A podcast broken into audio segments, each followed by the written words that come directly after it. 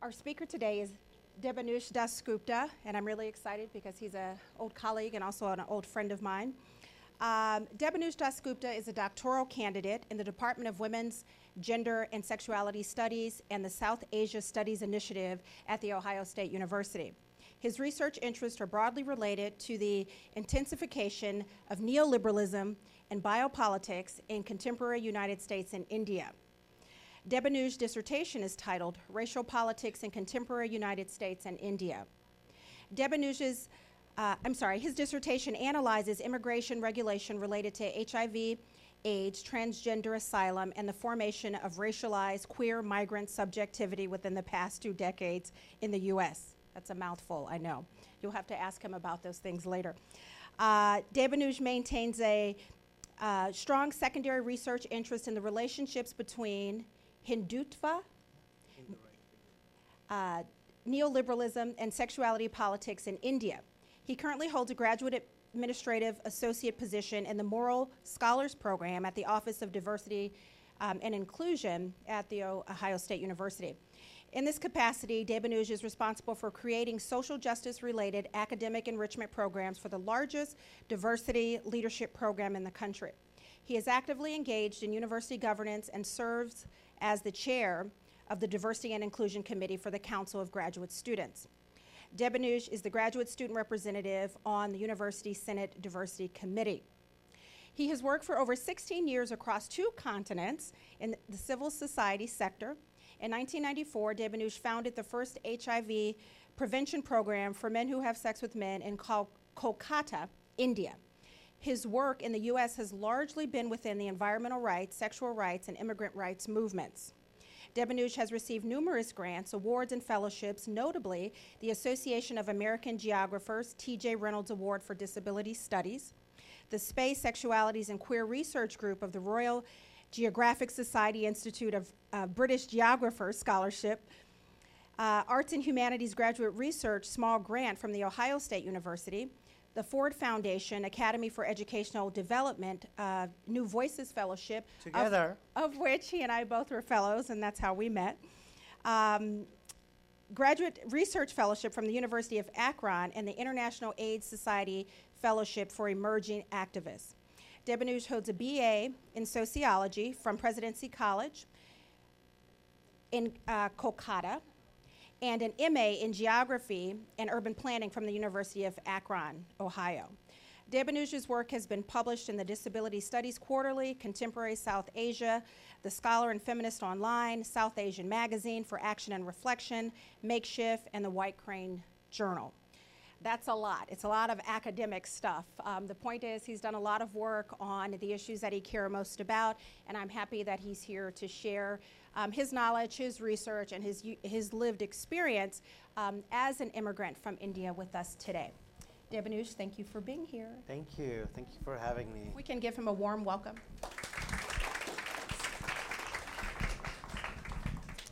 Turn it off, I think. Hi, everyone. Thanks for coming. Thanks for coming in the middle of the afternoon. And I'll, I'm caffeinated. I don't know about you guys. So I'll try to keep this moving and exciting for all of us. Um, thanks, Tammy, for having me here, Tamara Coleman Hill. We were both, as she said, New Voices Fellows, and we worked together. She was working on reproductive justice issues, and I have been working on immigration reform. And that kind of activist policy organizing in communities of color, in immigrant communities, inform my research today. So I'm very excited to bring some of that here. I'm also very excited to listen to all of our stories, um, family or community stories related to immigration. Um, so, okay, uh, with that, let us start. My focus today is understanding race, gender, sexuality, and the United States immigration. How does race, gender, and sexuality frame US immigration policy? What are the connections between these three? Sometimes they're very obvious, sometimes they are not. And we'll also think vice versa like, how is our ideas of border? How is present immigration, the fight for immigration reform, or border security, how do they influence the way our, uh, the way U.S., the way race is formed in the United States, race relations and gender and sexuality. So from the get-go, I want to understand, and we'll collectively work through this, is how does immigration influence the formation of race, gender, sexuality in America, and how does race, gender, sexuality inform immigration policies in the U.S. Oh. All right. So today's objectives. We'll work on a historical timeline, hence all of this, and I'll explain the, pro- the, the specific exercise. We'll understand the historical timeline of US immigration policy so we can all come together on a basic same page.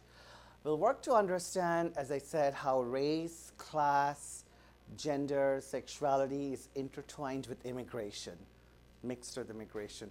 So, is anyone here taken an intro to sociology or a women's studies class and is familiar with the concept of intersections or has heard the word intersections, intersections of identities over here? Anyone?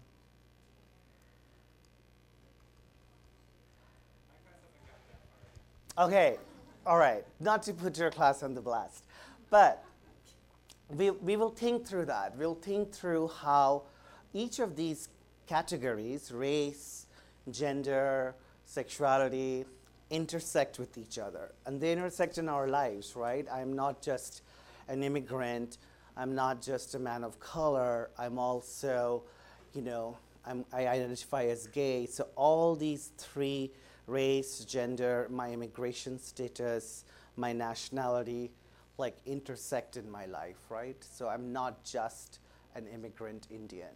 I'm also many, many other things. And they don't exist separately in my lives, they're everyday part of my lives. and then we'll talk about how to share our own life stories in order to communicate the everyday impact of US immigration laws. So I think there is a rich, rich, you know, sources of data, a lot of knowledge within our own lives.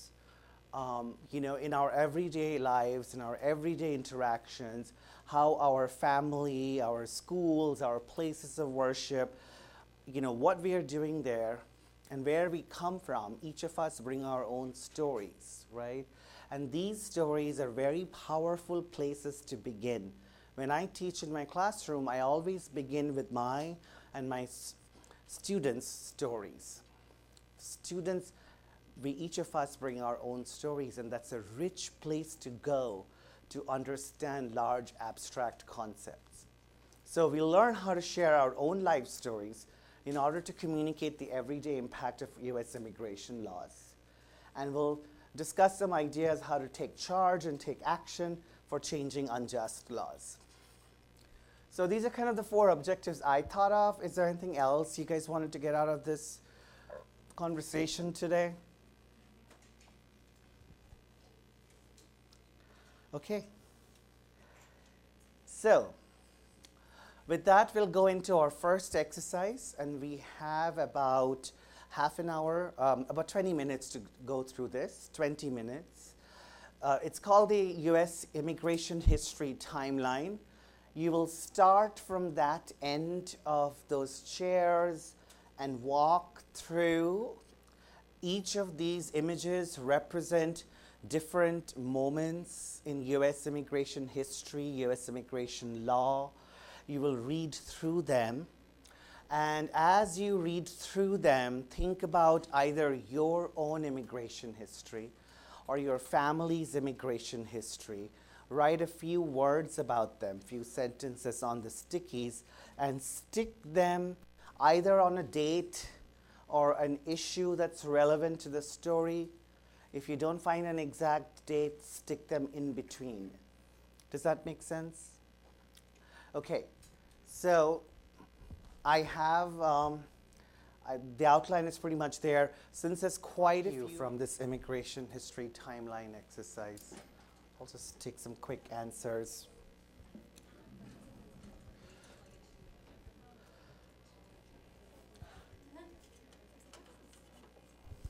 We've got a mic. What struck you from this immigration history timeline? You can just, for this one, you can just shout out some words because we'll just do a quick brainstorm. Anything that first comes to your mind when you walk through the timeline? Racism. Other words? Just give me a few words first. Segregation. Others? Hatred. There was one in the back? Russian. Oppression. Oh.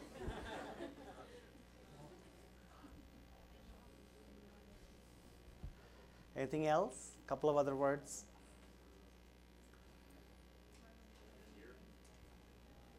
Fear. Hmm. You want to say a little bit more about that?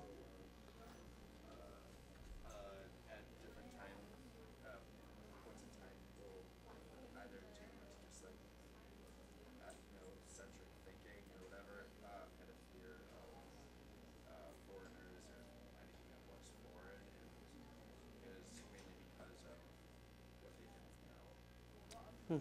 So, mainly because of what communities didn't know about what seemed like foreign or racial communities, there was a fear about that. Bravery. Bravery. Bravery. Why do you say that? Maybe we'll take the mic for now. Um, well, mostly from post-it notes when looking at it's just really inspiring to see uh, families that took the leap and against you know odds or fear against their you know facing things that might they might be afraid of they came anyway for a better life a lot of post-it notes say hoping for a better life and stuff like that So, better life, hoping for better life. I think that's a key one because most immigrants come to this country, the land, the land of the free and the promised, you know, the land of promise. So, looking for a better life. Couple of more words, maybe this side of the room. Sorry? Uncertainty. uncertainty. Why? Maybe we'll take that.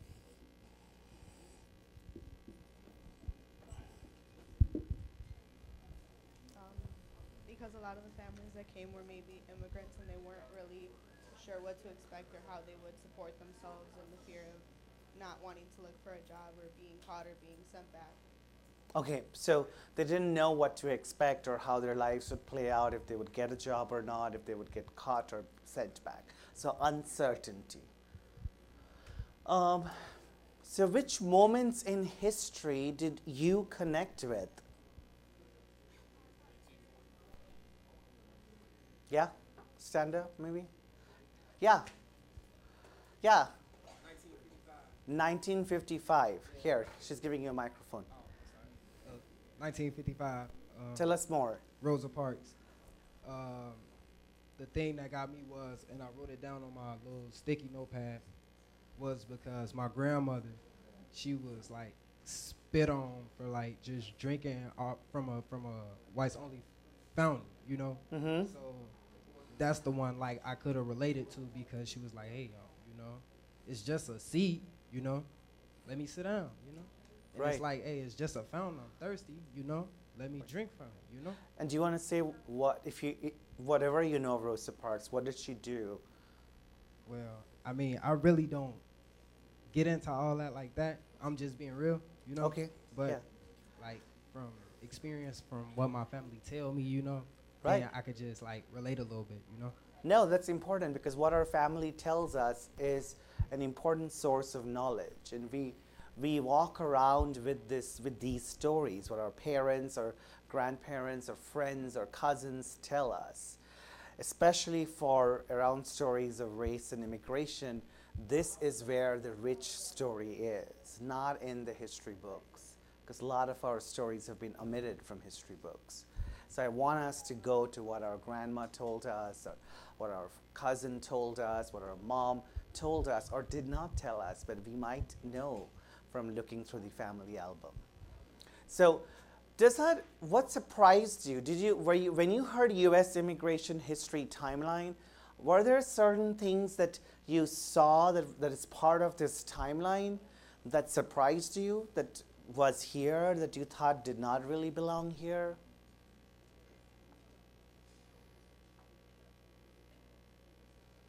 You know, faculties can answer.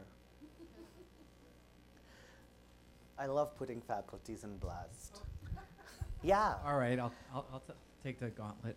Uh, I was just intrigued by uh, you started at 1492 because if I thought of immigrants, I, I, I might say everyone is truly an immigrant. So why not think of Native Americans or First People? I mean, granted they were here first, but at the same time they're also immigrants in the same way that other people are. Right, because do you want to say a little bit about sort of some geographic history? There are some narratives about how First Nation people got here. Sure. I mean, there. I mean, you could. I mean, I'm not an expert. I suspect you know more than, than I do on sure, this topic. neither am I. That's Uh, but but there's also I mean the, the idea that there is just like first people in one place and they didn't move around and so like if you wanted to talk about like the Iroquois well the Iroquois were pretty nice except for when they weren't and they were really murderous and awful to other people but boy they had a nice form of government after a while but then there were other groups and other people that got replaced and I mean there's just thousands and thousands of years of history so Mhm, why mhm. did you start at uh, 1492 with Columbus Okay. Well, the thing is, this historical timeline has been, uh, as an exercise, was created by the National Network for Immigrant and Refugee Rights, NNIRR, and when I worked with them, we collectively created this. So this is a, build, a project we can build on. So what you just brought up about a longer history of First Nation people either being here or ruling each other or moving through the continent in different parts, both North and South Americas, could be a longer. And it also ends at 2001, 2003. There is stuff missing here, so we can definitely go there. So anything else that surprised you? Yes, you had your hands up, right? Mm-hmm. You were asking about how the original. You were asking about how the original, um, what Nat- Native Americans, how they got here. Yeah. So I just want to give a little insight. They came from. Uh, I don't know exactly. It was during the Ice Age. And Yeah.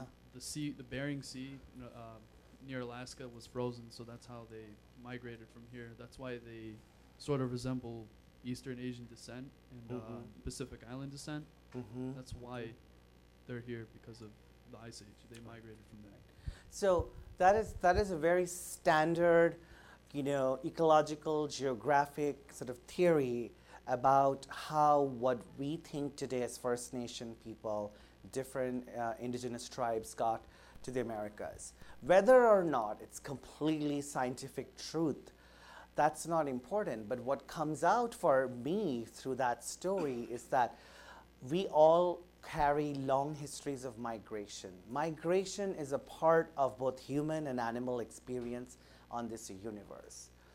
So it is, it is a natural human animal fact that people, you know, people, plants, and animals move. You know, some plants only reproduce through movement through the ocean.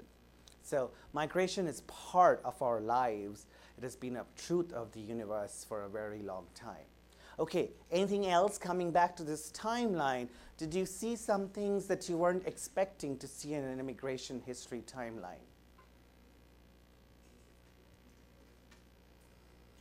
Why do you, yeah?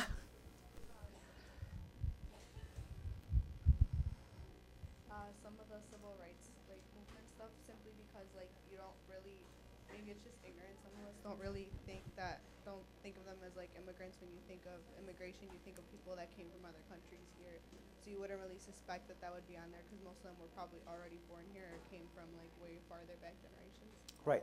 So some of the civil rights stuff strikes people when we do this workshop as to why is stuff around civil rights activism, civil changes in laws related to African Americans on this immigration history timeline. Well, if we go back to the history of slavery in the United States to the civil rights law, we see very clearly around this, it's right after the civil rights law, the passage of the civil rights law around 1961 to 1968 that we see the reform in Immigration and Nationality Act in 1969. In 1916, up until then, United States immigration law had racial and national categories and that had quotas.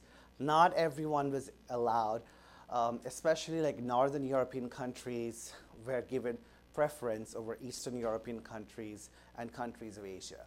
It's only in 1969, after the civil rights law got passed, we see this reform. So it's very important to understand how race inside the country is connected with immigration law. You had your hand up? Yeah. I had a question about immigration policy that was around in the time where Asia, China, um, like there was a time period where America had set up laws that like very little, like mainland Chinese can come here. I'm not sure what time period that was. I think it was during like that early 1960s, 1970s, 1950s time period because of the uh, fall of the original demo- democratic government and then the uprise of the uh, communist party. Right. So there's a long history of that. Well, if we go back, the Chinese Exclusion Act is really early. One of the first um, exclusion acts is based on the Chinese Exclusion Act, and I'm thinking it's in the 1830s to the 1840s. Can't trace it over here. So, um, and that was the fear of the Chinaman, and that was in the 1830s to the 1840s. It was related to um, the Opium Wars and related to the, this fear that Chinese immigrants were opening up opium shops in America and spreading addiction and disease. So that was one of the first race based exclusion acts. Um, and later on, the fear of communism, the fear of communists, anarchists, and uh, gay and lesbian people coming into the country and infecting the country or bringing communism to the country is a huge fear. And, uh, we see that, especially in the 1950s during the McCarthy era. Senator McCarthy was a senator, senator who ran these kind of communist witch hunts. So, anything else that struck you really quickly? Um, did you see issues around labor in this immigration history timeline? What kind of labor issues got connected with this?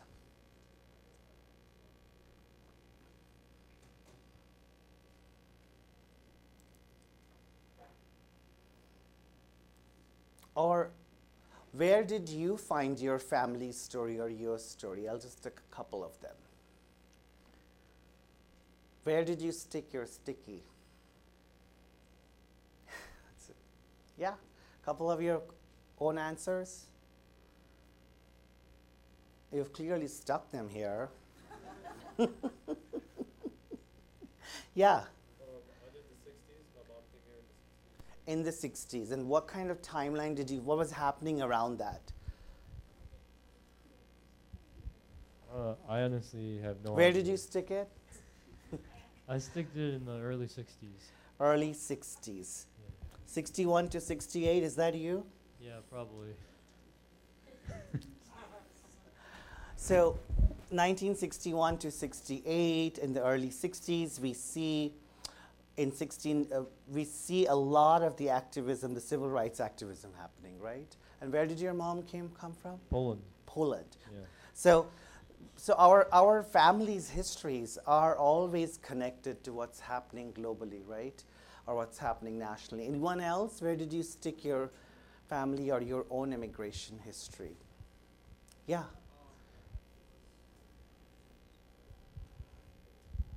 It was in um,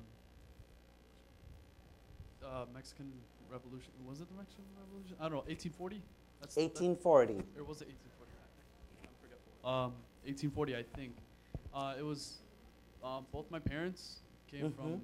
It, it's it's in relation to the 1980s. That's around the time my parents came to America, and um, is Israeli oppression in uh, today Israel was uh, very uh, inflicting on my uh, family. So part like parts of my family would move uh, moved from uh, Isra- Israel to uh, America because of um, oppression, and there was a lot of discrimination. And as you can see on the map today, territories have reduced down to only small parts of what it originally was, and so that's why it relates. To And is your family from Israel?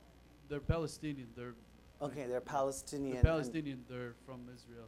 So in the 1940 onwards, when the Yeah, Israel when the United Palestine- Nations had yeah, refugees. so 1940s we have we see huge Israel-Palestinian war.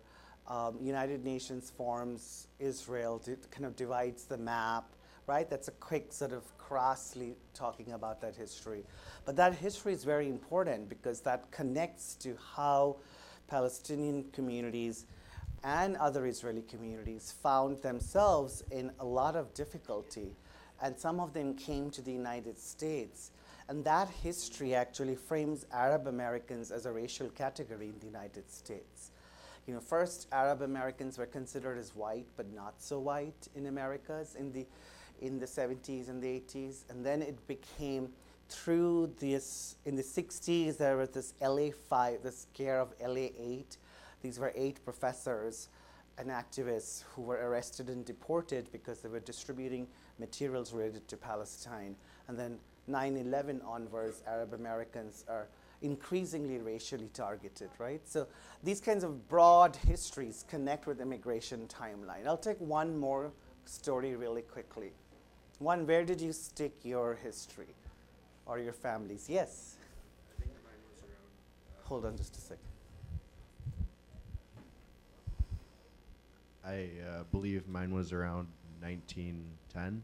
Mm-hmm. Um, because if I remember right from the stories that were uh, told from my great grandpa, it was that we were part of the IRA and then What is the IRA? the Irish Republican Army Right. Uh-huh. and then like parts of the family got caught and then we had to leave and so then we came to america Right. That's very important. Thank you for bringing that up.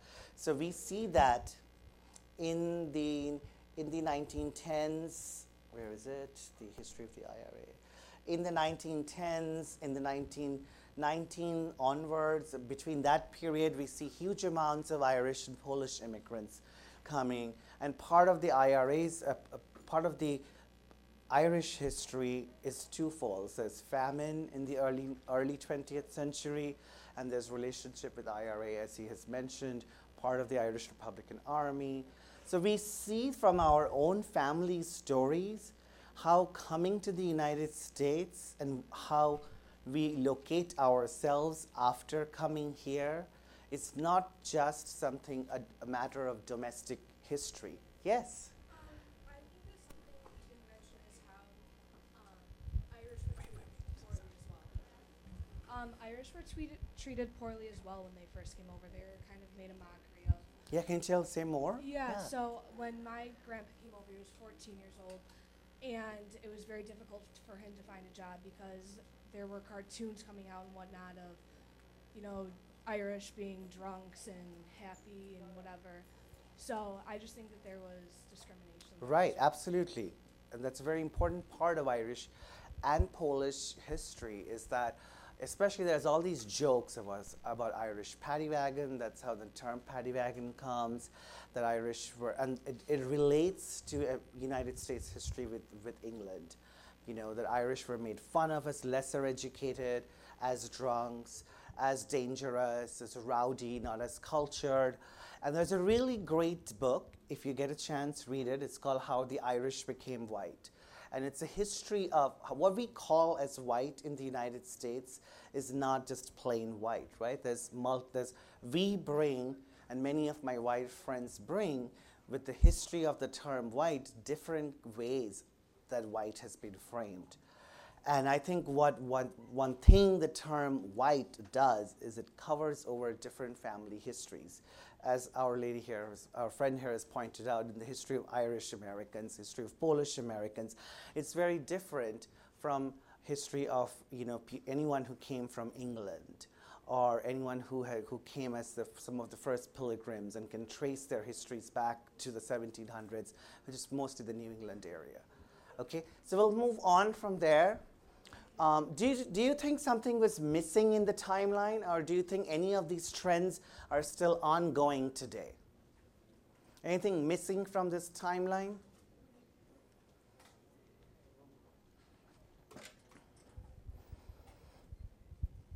Yes. Um, I, I think that, is this on? Yeah. I think the, the trend of, um, as she just suggested, Irish coming in and being discriminated against, and each wave of new immigrants had an, an experience of discrimination in this country. And I think we're, we're currently looking at, because there's such a large number of um, Latino um, immigrants coming in, we're sort of looking at that particular group in sort of, in some ways, a very similar wave of immigration. So I think it's kind of a constant thing. I don't know if it's something that will end, depending on, you know, people coming in and, and that natural movement that you've talked about for obviously varying different reasons. Right, right.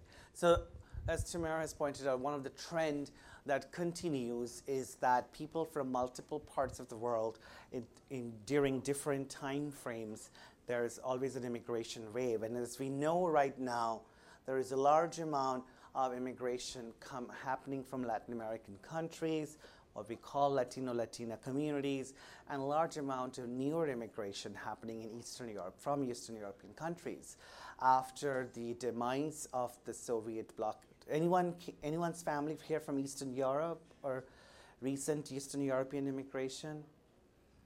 Do you have friends who are here from Eastern Europe or students in your class? Yeah? Oh yeah, I just have a friend.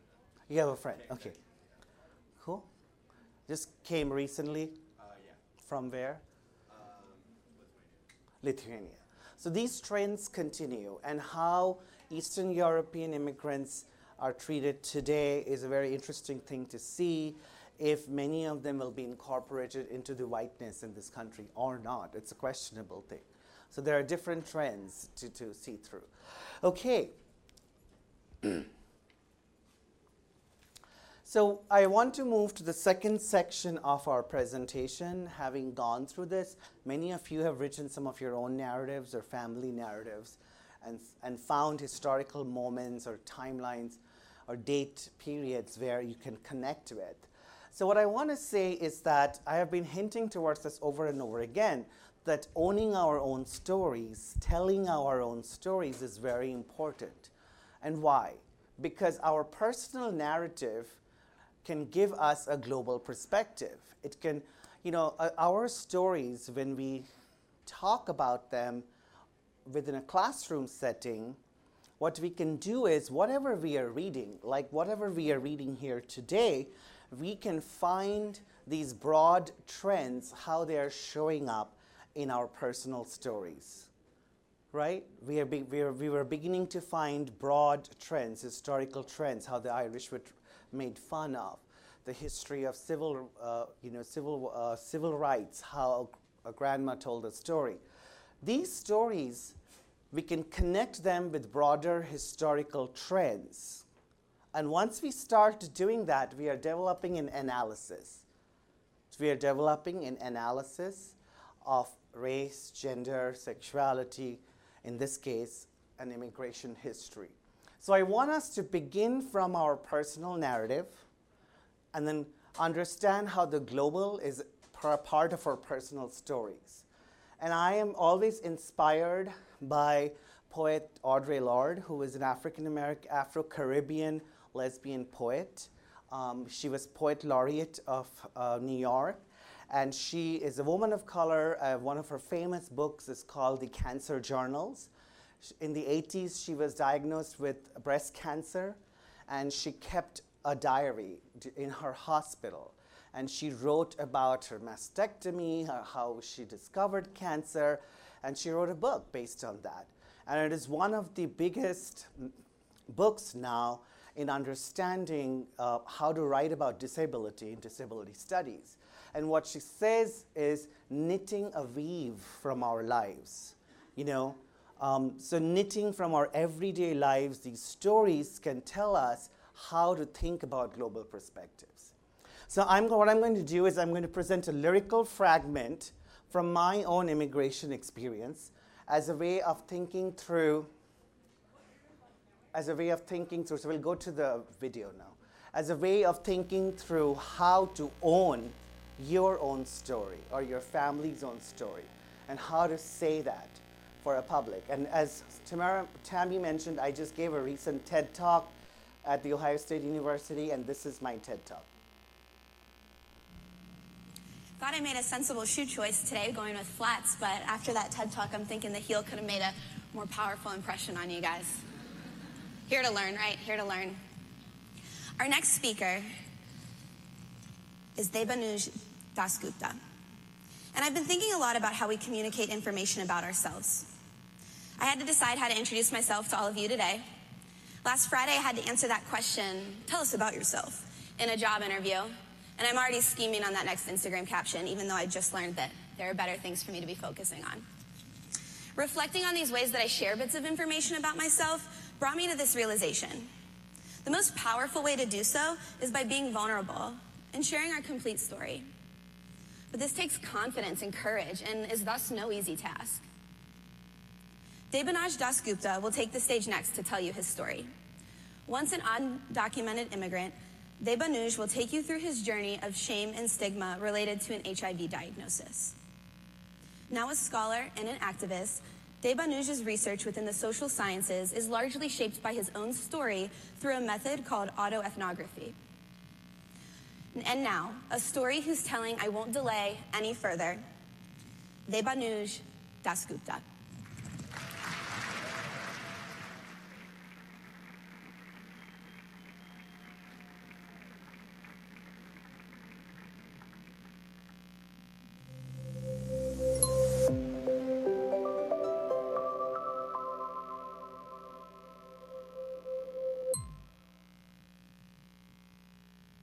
Terrorist, disease, thief.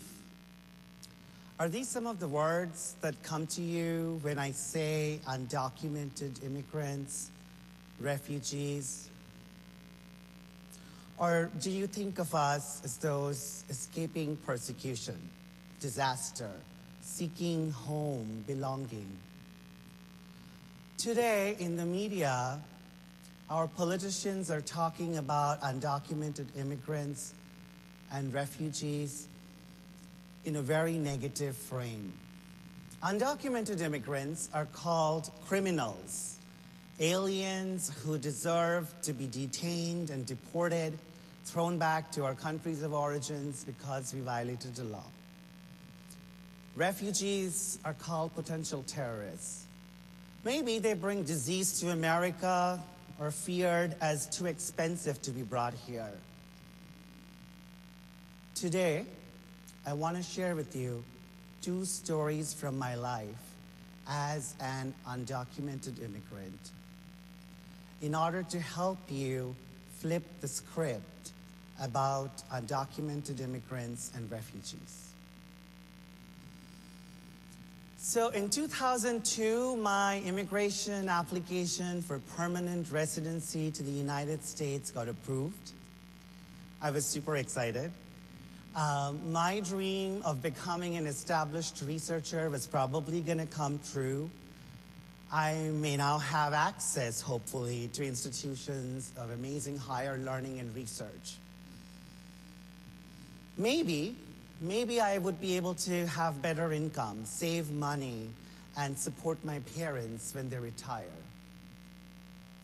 However, when I was going through the regular medical exam as a part of the adjustment of status process, I learned that I was living with HIV. Not only was I worried about my long term health, I was seriously afraid about my legal status in the United States. As a researcher of immigration, I knew there exists an HIV ban on immigration. This ban existed from 93 up until 2010. Now, when the ban was passed, people didn't know much about HIV. There wasn't medication, People were dying in mass.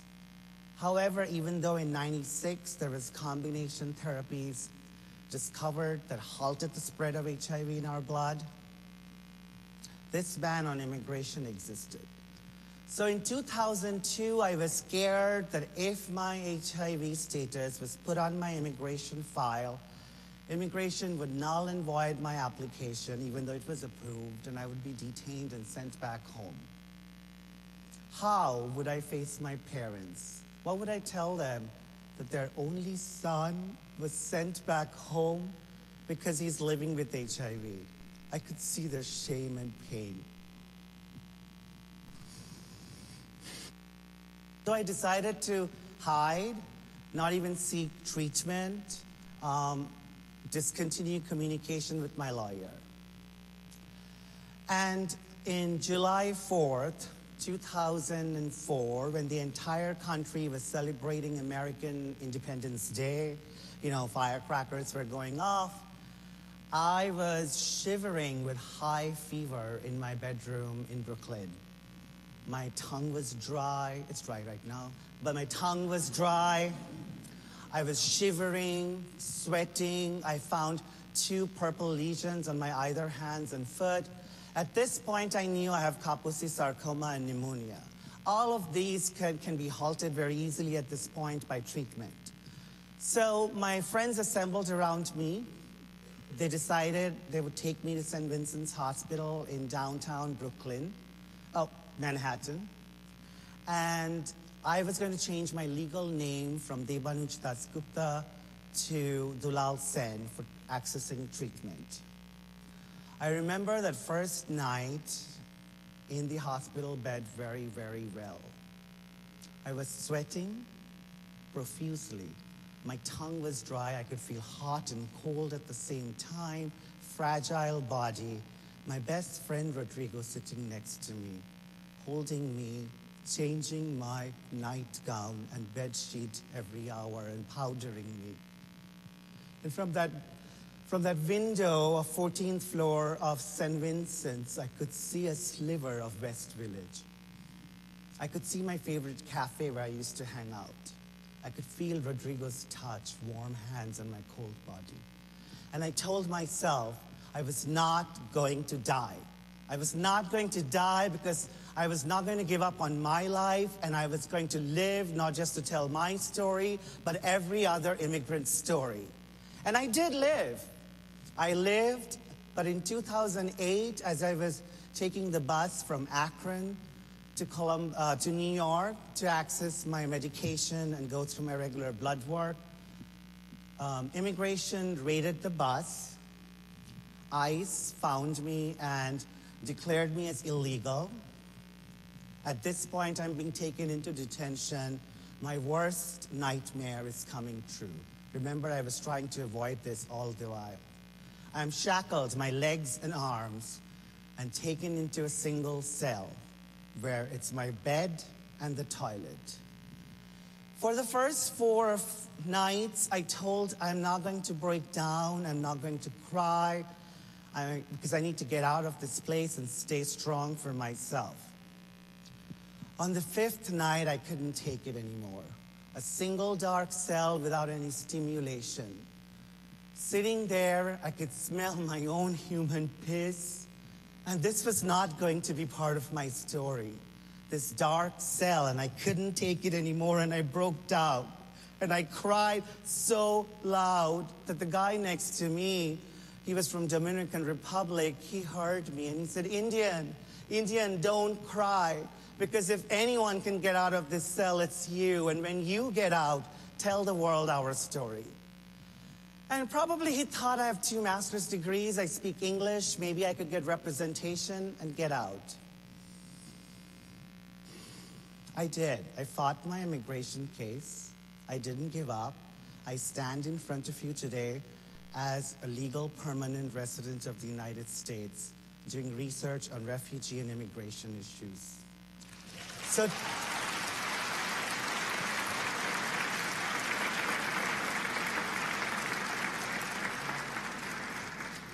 so when you hear our, your politicians talk about undocumented immigrants and refugees as criminals, as aliens, think about me. Think about me dying alone in the hospital bed with my friend trying to save me. Think about me alone, shackled in a detention cell. Is this justice? Is this the greatness that America stands for? Think again.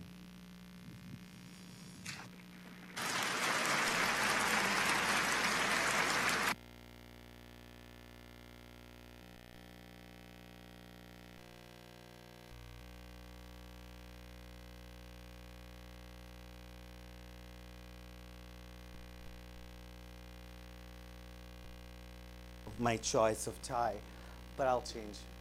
Hopefully. Hopefully, I'll have a better outfit. But, anyways, that's just me. I pester over clothes quite a lot. Um, presentation is important, right?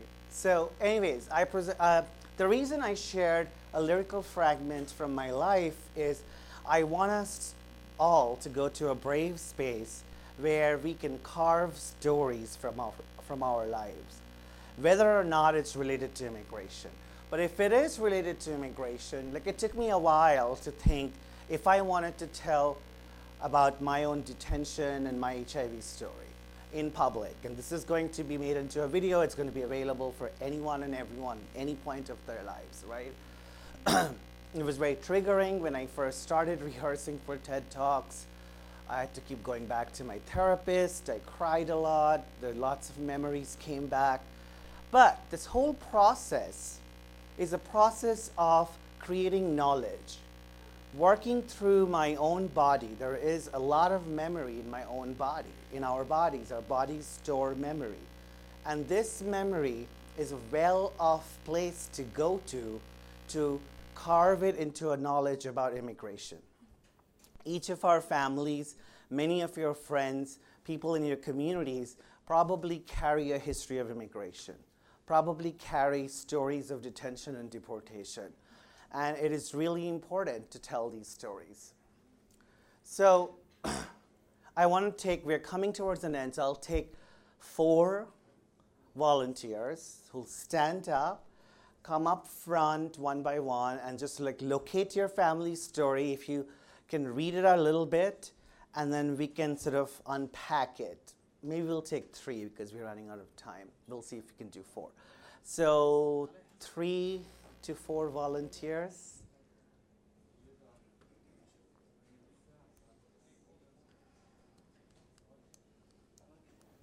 Who wants to go? Okay, I have one. I have two. See, your peers are doing it, you can do it.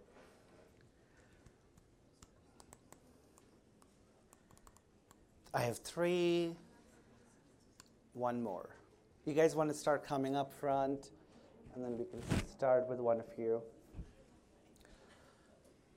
All right, we have four. Great. Yeah, sure. Yeah, so read your story, and then we'll talk a little bit more. Introduce yourself, maybe. Hi guys, I'm Lily. Um, majority of my family immigrated from well, all my family, all my family's from Mexico, and the latest that I know from dating back from is probably a little over seventy years ago. When, Seventy years ago, when my grandpa. Seven came. or seventy? Seventy. Seventy. You want to hold it up close. Sorry. That's okay. Um, I know that my grandpa, my mom's side, came here. Um, he doesn't necessarily know why. It was more of like his mom his mom's choice. He was a little bit younger, but I know on my dad's side it's more recent. My grandma immigrated here. It's because she had a better job offering here. Unfortunately, she had to leave my dad back in Mexico for a couple years to kind of like establish herself here, and then he immigrated here when he was around six years old. And on that side of the family, I'm like kind of like first generation here, like established, which is pretty cool. And Lily, what where did you go and put your story? Where did you, what did you find there? Can you read what's on there? Yeah. Oh, okay. Yeah. Um, in Go for it. In 1951, United Nations Refugees Convention is signed defining rights for refugees, including um, protections for employment and welfare. On this issue of identity papers and travel documents, the convention is amended in 1967 to apply to all people who became refugees after 1951. Okay, so and your your grandmother came in 1951. Uh, it was my grandpa. I'm a, I kind of just rough. I kind of just roughly did the math and assumed it was in, near the 50s. Great, great. So I think this is a great way of talking about what was happening around that time. What was what's clearly happening in 1951 is post World War II. The United Nations comes to an agreement about refugees, and there is a covenant against torture and there is what we today call political asylum process is an, is an outgrowth of that process an agreement that people fleeing wars disasters persecution have a right to protection um, in, in other countries so around that time these are kind of the sort of dialogues that are happening are there some of the labor stuff that you connected with or that you think is connected with your family's history did you see anything else that kind of connects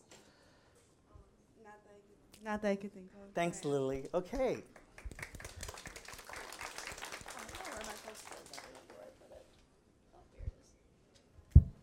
You want to introduce yourself? I'm Iris. Hello. Um, I don't know much about it, but my great grandma came to the U.S. from Ireland. Say she was like 30 or something, and she left my grandma in Ireland because she couldn't take care of her. And then my grandma came over to the U.S. on boat when she was 16 by herself to be reunited and meet her mom for the first time. And yeah, I don't know what she even did as a career. I don't think she did anything. She Which married year was somebody. that? Around what time was that? 1945. And where did you stick your story? What was happening around that time? You want to read it for Um, us? 1943, the Bracero program brings in over 5 million temporary workers from Mexico, mostly to fill agricultural labor shortage during World War II. Okay. So, as we can see in the 1950s, a lot of stuff is connected with World War II or post World War II. There was a shortage in labor in the United States, agricultural farm laborer. And what we today call the Bracero program was created to bring in farm workers from Mexico. Um, who worked on agricultural farms, and we see that trend continuing even today, right? We have farm workers, both legal and undocumented, who are working in farms, like plucking tomatoes and stuff. I come from Columbus right now. Columbus is the headquarters for Wendy's. Anybody likes Wendy's boy, like baked potatoes here? No? Okay, I love You love it? Okay, cool. But I had to stop eating Wendy's because the top 10, you know, food chains, uh, big like McDonald's, Burger King, everyone except Wendy's agreed to give farm workers a one cent pay raise per pound of tomatoes that they pick. Everyone but Wendy's.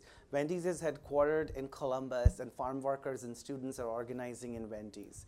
So the history of farm workers is very much connected with the need for cheap labor in the United States. And you brought up a very important point about how women migrate to this country. We don't talk, when we think of immigrants, we think of guys, right? Let's be frank. What's the, what's the sort of face we think of? We don't think of single mothers, you know, women who are immigrating to escape poverty from their countries and how they reunite with their children. So that's an important story. Thanks, Lily. Yes? Yeah. My name's Ade. Uh, my parents are from Palestine.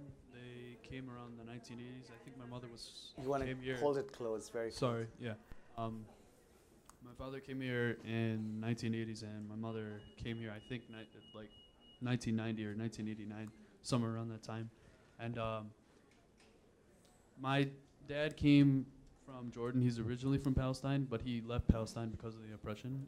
Like there was um, big, huge tensions between uh, Israelis and Palestinians, and he had to leave because there was way too much uh, conflict. And he was living in uh, one of the territories that um, now now today is Israeli territory, but back then he had um, he was forced to move from there, and he moved from Jordan, and from there he um, he was always distracted from the conflicts, so he really didn't uh, focus on school there. He didn't do so well in school. He joined the military for um, either six to eight years, I think. U.S. military? Uh, no, not U.S. Not Okay. U.S. Uh, Jordanian. Okay. And then from there, while he was in the Jordanian army, my grandfather was doing his uh, papers for immigration to the United States, and my mother, I honestly don't really know much other than that she came from she came from Palestine because um, there was heavily heavy heavy conflict there, and so she came there, and then that's how I got married. But And where did you put your story? What 19, I mean, 19, uh, 1846 to 1848. What do you- Mexican- wh- what was going on? Mexican-American- War. Uh, U.S. invades Mexico for control of land and resources. Treaty of Guadalupe Hidalgo was signed in 1848, transferring over 55% of Mexican land to U.S. Sounds very similar to uh, 1940s, early 1950s. Uh, transfer of um, majority of uh, Zionist Jewish background uh, immigrants into Palestine. So there's a big relation there. So, huge geopolitical conflicts that frame territories and change changes maps overnight It's connected with people's oppression and movement across borders. Yes. Thank you. Hi, everybody. My name's Amjad. Um, so I'm first generation American. My dad moved here when I was about 10 years old, and I actually didn't live here first. Um, I was born in Colombia. My grandparents moved there from Jordan, I'm assuming, and uh, because of the Arab um, conflict with Palestine as well. Um, other than that, I don't know much about them. And where are you tres- uh, sort of situating your story? What time frame? I did like the last paper over there. You want to read that for us, please? Uh, sure. So, Closer to your mouth.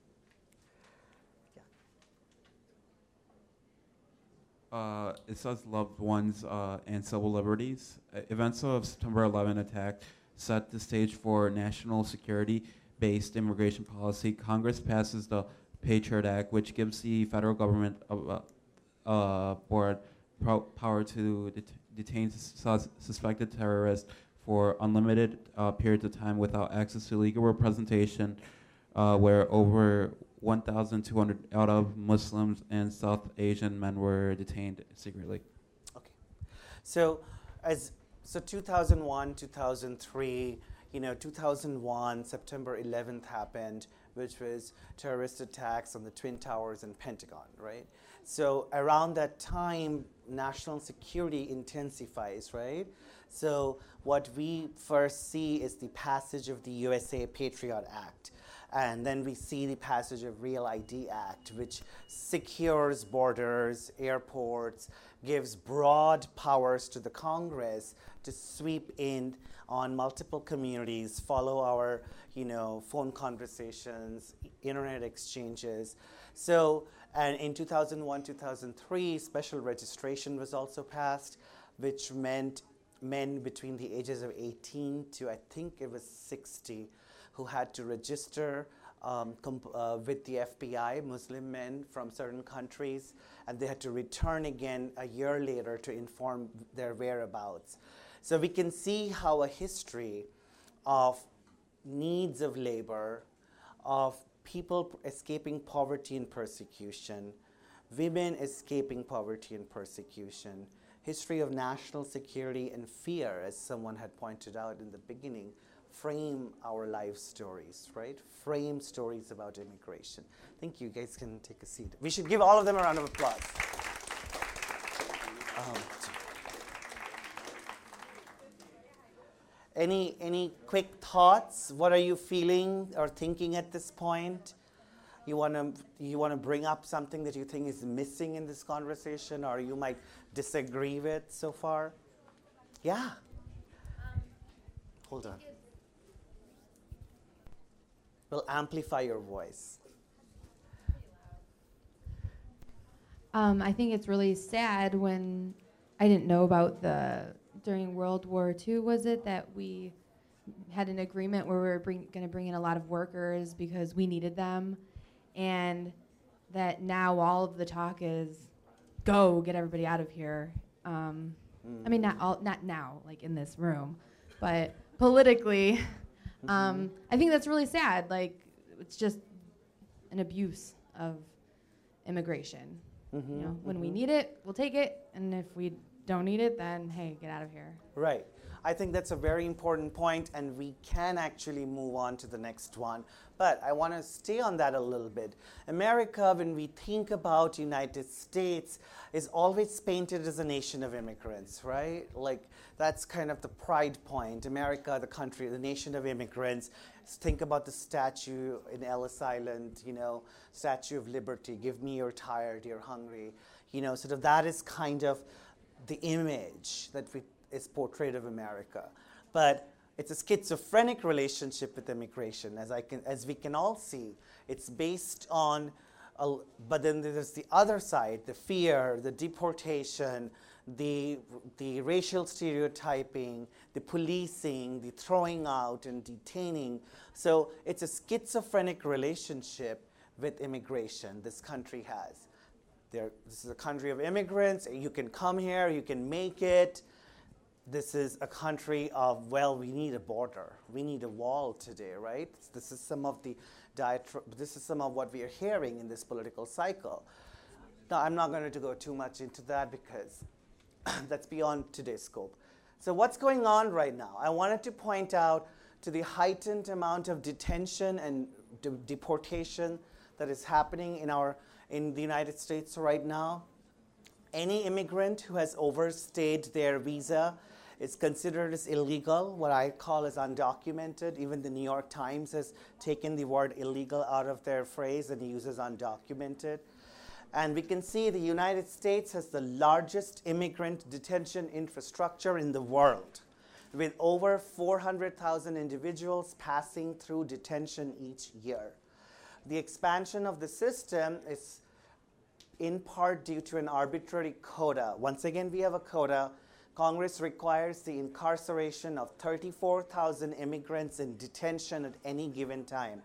So every night, there should be at least 34,000 detainees in, every, in a detention bed altogether nationwide.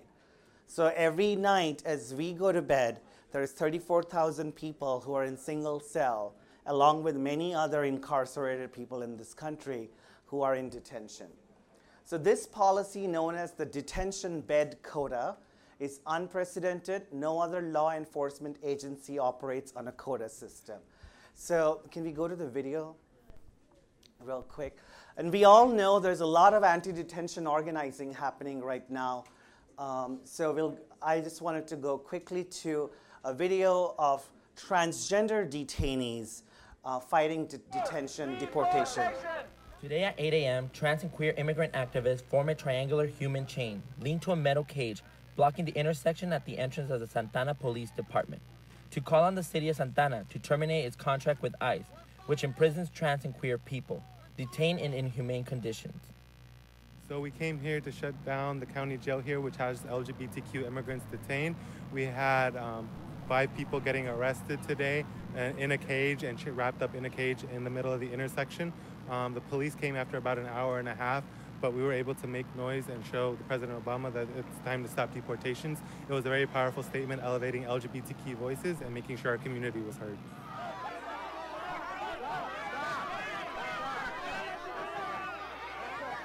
This LGBTQ civil disobedience was led by trans and queer immigrant activists as part of the Not One More deportation campaign.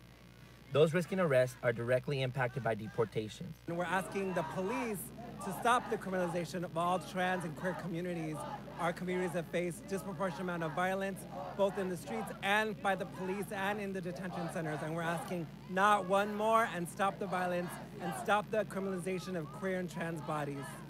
We're here to demand a stop to all deportations, to free our queer trans and bro- sisters and brothers that are in the detention centers under inhumane conditions. The Obama administration has deported a record number of more than 2 million people, including many LGBTQ undocumented immigrants. Valeria de la Luz, a transgender Latina who was recently released from an immigration detention center in San Diego, explains. Estamos aquí en esta marcha en contra de las deportaciones, en contra del encarcelamiento que afecta a nuestra comunidad gay, ya que aquí en Santa Ana hay una de las seis cárceles en Estados Unidos que donde tienen en condiciones infrahumanas a mucha gente de nuestra comunidad. During this action, five LGBTQ immigrant activists were arrested. This direct action aims to lift up the voices of more than 267,000 undocumented LGBTQ immigrants and call for liberation, not deportation.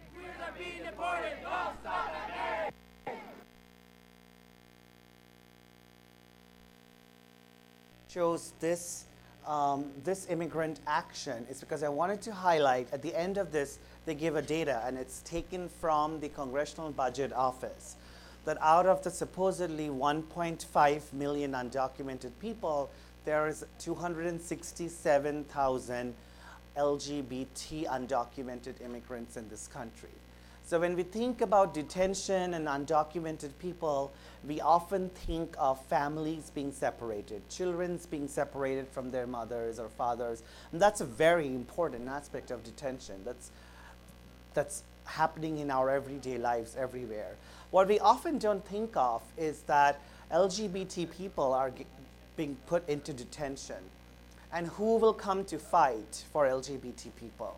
Because if your community is a community of friends, if you're escaping your family based persecution from your countries of origin because you're queer, who will then come to fight for you, to get you out of detention?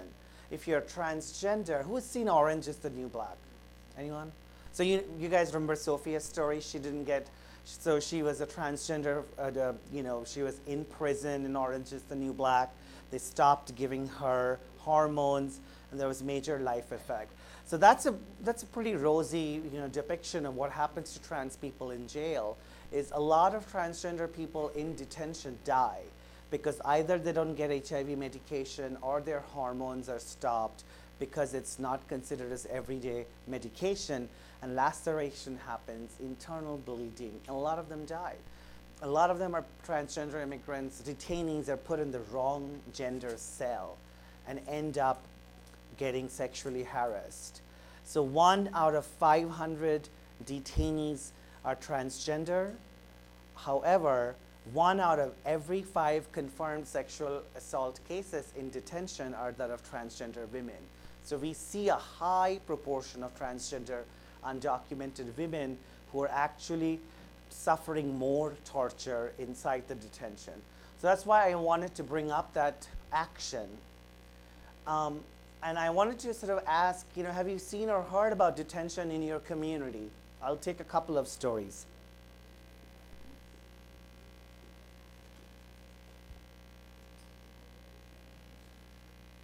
Do people talk about detention or deportation in your communities, or your friends, or in your classroom?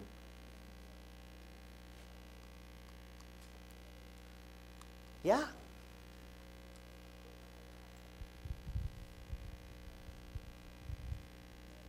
well, they didn't actually go to a detention center, but um, I remember my aunt and two of my cousins were working in a factory before, and it was when they were doing like the roundups, and they ended up hiding in the factory. They ended up trying to leave through the back door just to avoid being captured, and it was just like the fear that they were just trying to do their job, but they're still being persecuted, and the, just the fear of having to go to the detention center and not know what would happen from there.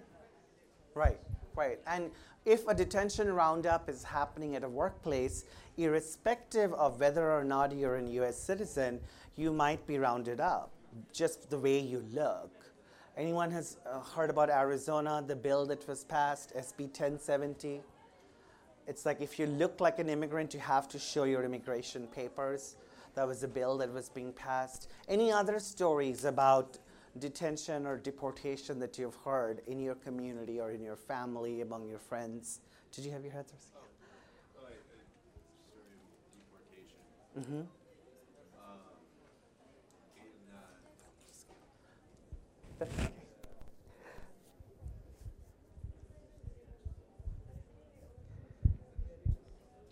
Um, yeah, so um, I did debate, and one of the um, debate teams that I worked with, their partner, like no one knew until like she didn't show up enough that um, she was actually deported, Mhm. and no one had any idea that she was undocumented. That her family was undocumented, and um, if I remember right, it was like they both had just qualified for nationals and everything, so they were both very excited. Uh, both were very, very, very bright people. Um, Mhm. And then it finally, like, I forgot how, but somehow we finally found out that uh, their family was uh, deported. Right. So that's another very important aspect of deportation is we don't get to hear or see how it is carried out. It's covert, it's fast, and it's also very sporadic. Once someone is taken into one detention center, they keep getting moved around. So even for family members and lawyers to get in touch with a detainee becomes very difficult. Okay, So um, we, we talked about the anti-detention organizing and the heightened detention and deportation that is happening. Someone has already brought up that immigration is a huge part of this recent political election cycle, right? We are in the middle of a presidential cycle. Um, so, you know, what can I do? I speak up. I choose to speak out around immigration issues. You know, one of the major ways to think through is learning to be an ally. Can someone say, tell me what an ally is? Has anyone heard that word? Support. Okay, so someone who's supportive. How do you think you could be supportive around immigration issues or to an immigrant friend of yours?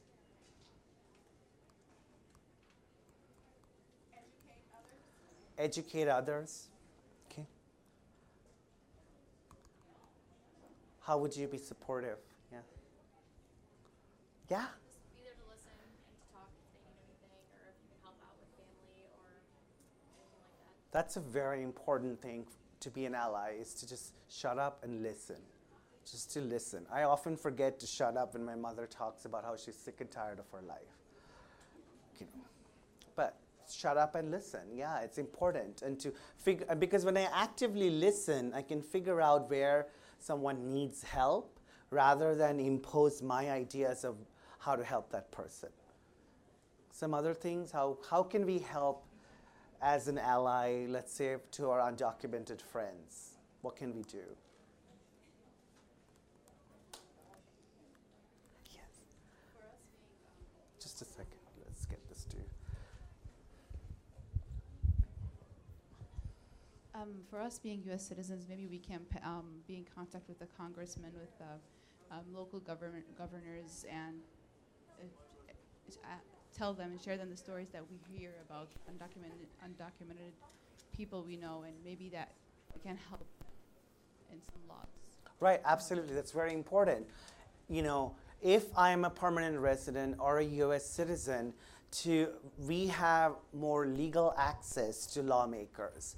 To, so to represent the stories, to even tell the stories of our parents, our friends, to lawmakers as they're considering change. I think it's very important. That's a very important part. I will say for myself, as an educator now at Ohio State, we worked hard. Has anyone heard about DACA? Deferred Action Relief for Children. It's for young people who have lived in this, who came in with their parents as undocumented and has gone through school and college in the US and are in school and college still are looking for jobs. They have temporary relief. And so in at Ohio State, what we have created is we have created a scholarship for DACA students. 15 undocumented students who have received relief are able to access um, access scholarship to go to Ohio State because it's pretty expensive.